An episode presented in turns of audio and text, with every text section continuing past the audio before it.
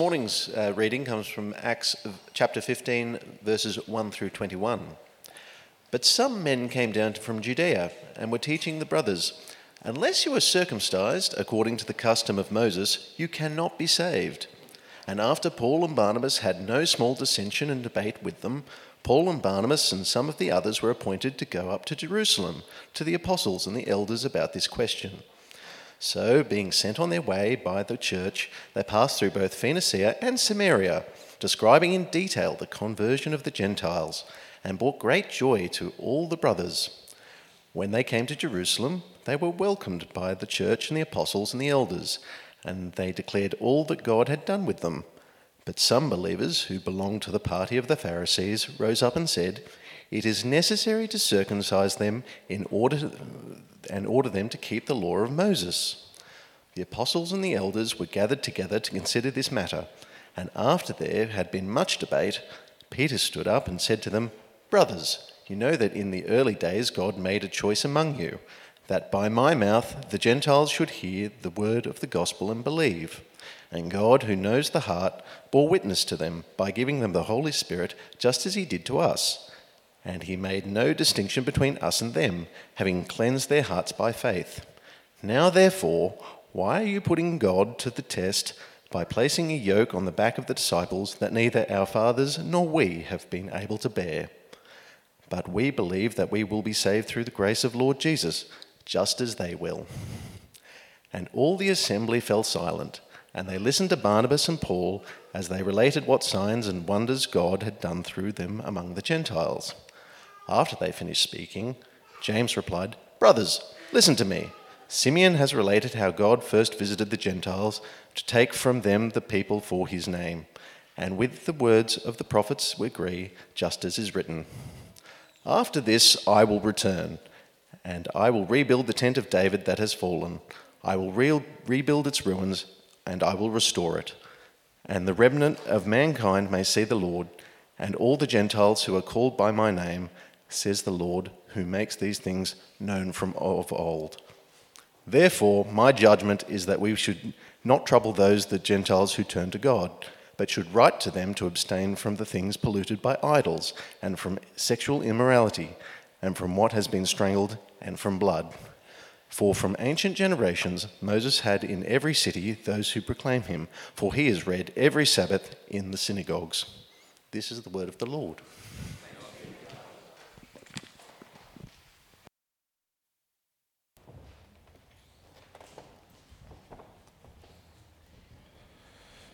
Thank you, Matt. That's a long one. Appreciate you doing that.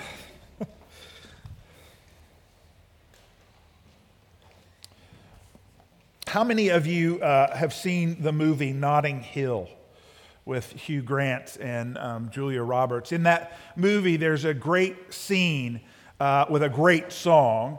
Um, it's, uh, the song is Ain't No Sunshine When She's Gone. And in that moment, you see Hugh Grant in the market that's around his house in Notting Hill walking.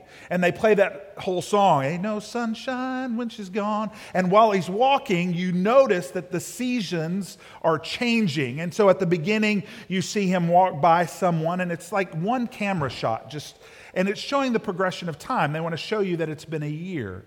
And, you see this lady who's walking, who's pregnant, and then at the end of the song, you see her walk by again from, from spring to, to uh, you know, summer and winter and fall, and she has a little baby in her hand. And so that way we know when we look at this, oh, time has passed, right?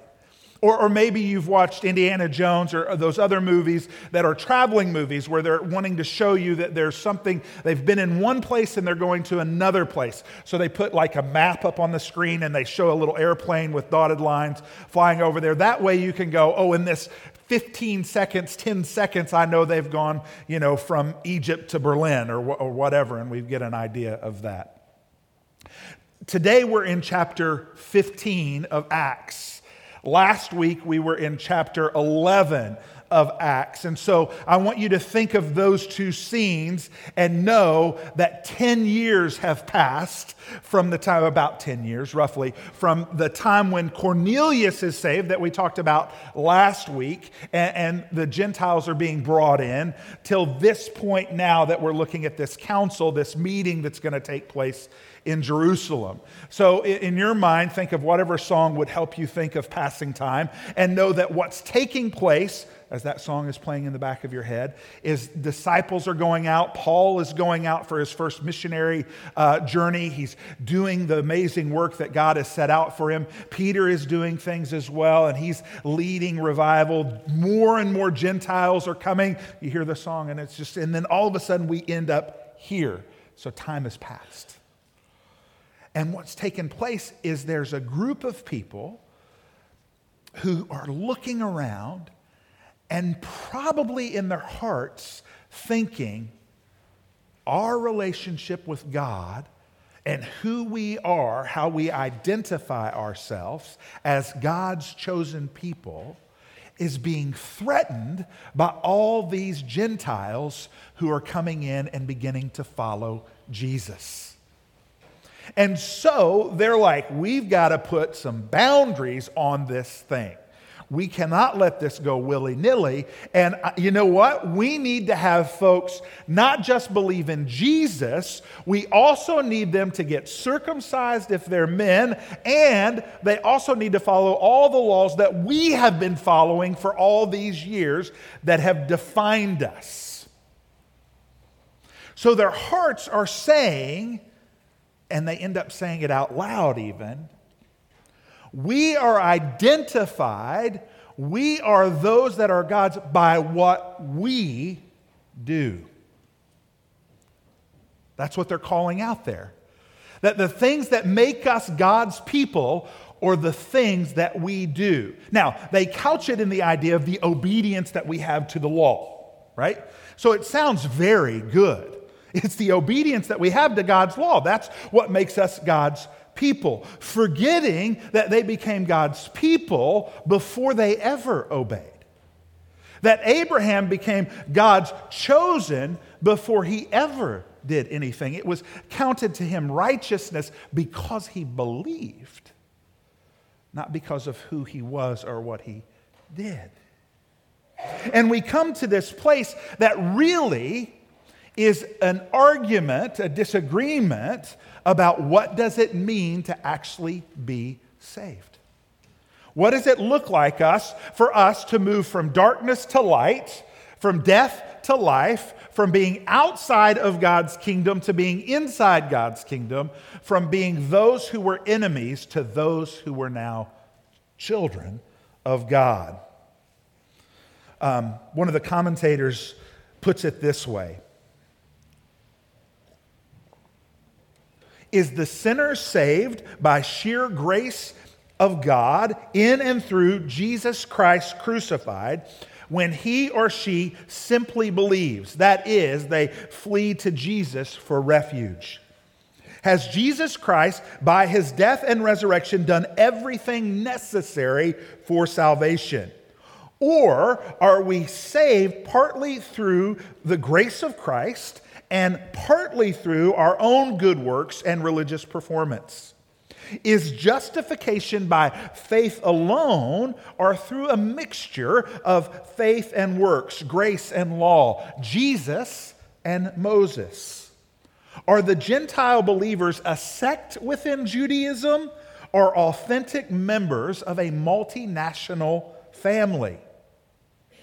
It was not some Jewish cultural practices which were at stake here, but the truth of the gospel and the future of the church. So when these men show up, to where Paul and Barnabas are preaching, and they begin to say, those folks need to get circumcised. It is not about losing some ritual or rule that they had. It was actually a front and an attack on the gospel of grace and the very future of the church. It's the reason why when Paul deals with this in the Galatian church and he writes to them, he talks very sternly about those who are bringing this out, saying, You must do this, you must be circumcised. Um, you can go read the book of Galatians. You can look at how sternly he speaks to them about it. But Peter then stands up. That's what we read here, Peter's speech. And then Paul and Barnabas talk about what God has been doing. And then James says, This is what I think we should do. So, what is it that Peter says for us that reminds us of what actually the gospel is? What is it that saves us? He says this, and God, who knows the heart, bore witness to them by giving them the Holy Spirit as well, and he makes no distinction between us and them, having cleansed their hearts by faith. He goes on and says, We should not put this yoke on their neck that we ourselves cannot bear, but we know that we are believed, that we believe that we will be saved through grace alone in the Lord Jesus, just as they will. The gospel is this there is nothing that we can do. There is nothing that we can accomplish. There is no right that we have by our inheritance that brings us into the kingdom of God, that saves us. It is only the work of Christ on the cross and through his resurrection that we are able to have entrance into that. Yet we see here in these Jewish uh, Judaizers, these that are wanting to have this done, something revealed about our own hearts. I think there's two things that they're really wrestling with in this. One is the desire to control, and one is the desire to have credit. Now, that desire to control comes out because they're seeing things happening that they're not used to seeing. They're seeing people come in. Now, remember, they had been taught for their whole life that when Messiah comes, they're going to rule. And what they're finding out is that's not what's going to happen when the Messiah has come. They will be free, but they might still be in oppression from the Romans. And that was all right because God was doing something bigger and mightier. And in that place, then, as the people who were oppressing them and those who were from other oppressed people were coming into the faith, were beginning to recognize Jesus. And, and catch this. He says these Pharisees aren't just showing up uh, uh, uh to cause trouble, but that they believe in Jesus. They believe in Jesus, but they believe that they need to add something else so that they can control both who's coming in and how they are seen. If it gets too crazy, if people start bringing in their own ideas that I feel uncomfortable with, then I might lose my faith myself. So, what does that mean their faith was resting on? Was it resting on the work that God had done? Was it resting on what Christ had accomplished for them? No.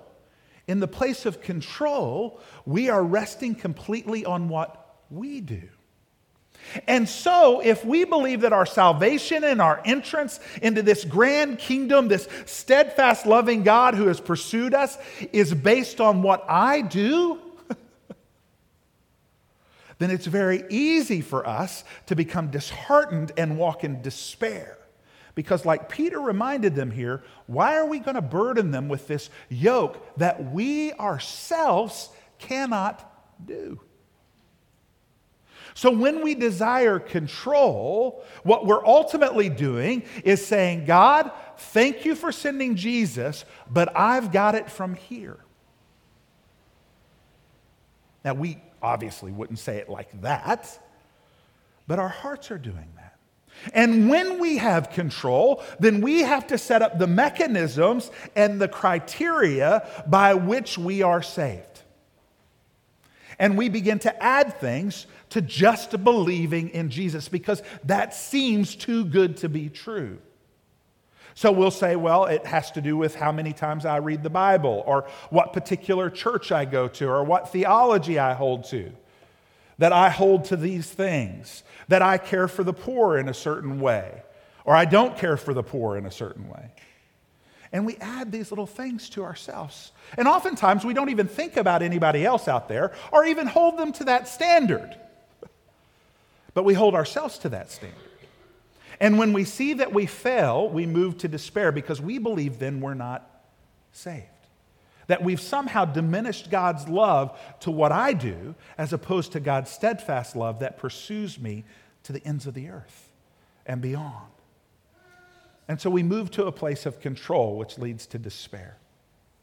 The second thing that we want, that I believe some of these Judaizers wanted, was credit. So not only do we want control because we feel like things maybe are out of control, is we want credit. We want to be seen as those who were smart enough to pick this up. We want to be seen as those who have done the hard work, gone the far yards, that have put in the effort to be saved so that people can look at us and go, look at how good Lee is. Look at how well he has worked. Look at how great he's doing. Because it puffs us up and it makes us go, yes. But when we desire credit, it ultimately leads us to isolation. It leads us to move away from the kingdom people that are around us and even isolating ourselves from God. Because if our desire is credit, and our hearts, while they lie to us often, will also spring out the truth with help of Holy Spirit and tells us, You've not done it right. You've not done enough. You're still missing the point. You're not quite there. And when we hear those things, if our desire is credit, then we begin to hide ourselves away because we don't want to be found out. And so we, we fudge. When someone says, How you going? Yeah, good. In Australia, I've learned most of the time we don't say good. We say, Not bad, which makes you have to guess what really is going on in somebody's life. That's what happens. There's isolation because we want credit. But Peter here again drives to the heart of this and says it's not about the things that you do, it's not about the things that you keep, it's not about your control and your credit. It is the free gift of God that comes in to unite you as people who humbly accept that God has saved us through Christ alone. He goes on to remind us that it is God who does this, and we just believe. So, what does that mean? If our desire is for control or for credit, ultimately it means that we don't trust God. We have a lack of trust believing that God has done what He said He was going to do.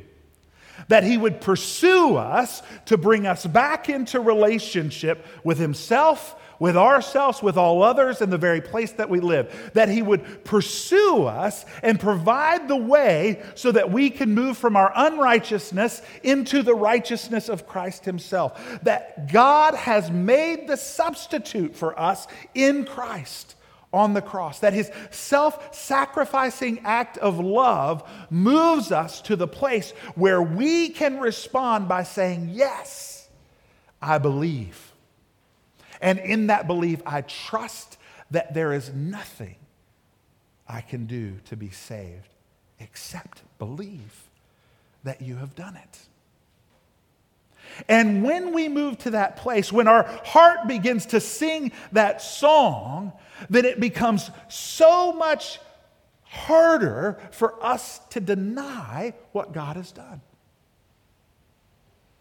We no longer are looking at ourselves to be the arbiter, to be the one who determines what our position is with God today. we see it only through God's eyes, who sees us completely and wholly in Christ and his holiness. There was a man who went to church in the church that I grew up in, and you would ask him, How's how you going with Jesus? And he'd say, I think I did enough today. That was his response. If you are thinking you've done enough today or you haven't done enough today, hear me. The answer is no. you haven't done enough and you have done it. No, that's the wrong question. The question is do I believe Jesus did enough for me to be in relationship with God today? Do I believe that Jesus on the cross and through his resurrection has moved me to a place that I am completely 100% proof in God's household? Now, James, who's sort of leading the church there in Jerusalem, not sort of, he is, with others, as he's looking at this and he hears what Peter says and he hears from Paul and Barnabas, he says, We need to tell the Gentiles, we're not going to burden them.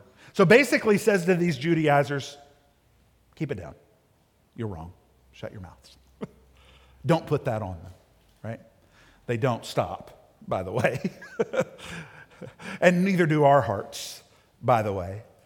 We continue to want to add things, forgetting the work that Jesus has done and how complete it is right? But what he does do is he says, however, however, let's remind them of these things that have been proclaimed throughout all of the world, these rules of Moses. He says, let's ask them not to, uh, to, to eat food that has been polluted by idols. Let's ask them not to participate in sexual immorality or not to have food that has blood in it or that has been strangled. And in some sense, these are ritual rules that are there, really about how they were to engage with God, how Judaizers were, Jews were able to engage with God. They were ways to keep them unclean. They were those things that God, in the Old Testament, as He was calling His people out, set aside for them to be identified as different. Now, circumcision was that too. However, now baptism and the Holy Spirit were being shown forth. And so it replaces that idea of this circumcision showing how different they are. It fulfills it and makes it more fuller for us. And, and so there's this idea, though, that there are some things because you are walking with your brothers and sisters that you don't do. Don't go running off to temple prostitutes, basically. Well, that, I mean, it sort of makes sense to us, right, in the back of our minds. But remember, just as the Judaizers, right, were coming in saying, wait a minute, wait a minute, wait a minute, this is getting out of control, and we need to make sure, right, that, that people do the things that they're supposed to do according to Moses. These Greeks, right, these Romans who were coming in, have had sort of free reign in their religion in their following after all their gods. For the same reasons, trying to prove themselves, trying to get what they want. And, and we're going to talk more about this next week when we look at Acts chapter 17. But at this point, what Peter and James uh, ultimately are saying is don't do things because you are living in community, right? Don't do things that are going to harm your brothers and sisters. That there are certain things that, while they're not the things that save you, are good or beneficial for you, just simply for the fact that we want to live in harmony together. Remember, up until Peter walking into Cornelius' house, eh, they really were not supposed to enter in. And all of a sudden, Peter, 10 years ago, is saying, Hey, we're all together now. So there's still this sort of growing pains within this multinational, diverse collection of followers of Jesus, figuring out how do we walk in that. So I would put it this way for us today, in a practical level. In essentials, unity. In non essentials, liberty. In all things, love. You who walk in the Restoration Church movement, which is the part of the churches of Christ, you've probably heard that. They say we have no creed but Christ, but that sounds awfully like a creed to me. We at Fremantle Church have the benefit of being both within the stream uh, very deeply of the Reformation movement as we walk among our Presbyterian brothers and sisters, as we walk in the covenantal theology that God shows forth within Scripture. And we also then walk within our restoration movement brothers and sisters, that say ultimately what we know is the truth is that we are saved by faith in Christ alone. And that if you can come to agreement in that, and then how that works out is this we know that in essentials we have unity. It will show itself in different ways in different churches. Globally, it looks massively different than it does here. In non essentials, then, that means liberty. That we don't begin to judge and say, well, you're not quite a Christian, you're half a Christian, you're almost a follower of Jesus. We rest in the fact that they say, yes, it's by faith in Christ alone that we are saved, that we have entrance, that we move from enemy to child. Then we say, You're my brother and sister. Amen. Praise the Lord. Let's walk together. Let's see how God takes our diversity and blends it and mixes it in a way that brings glory to God. That we hold things loosely that are secondary and thirdary, thirdly, not primary. But those things that are primary we keep.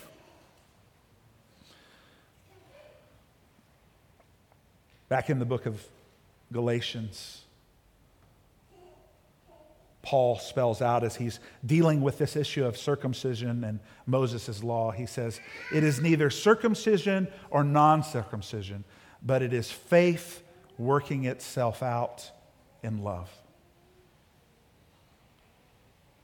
He stole that from Peter.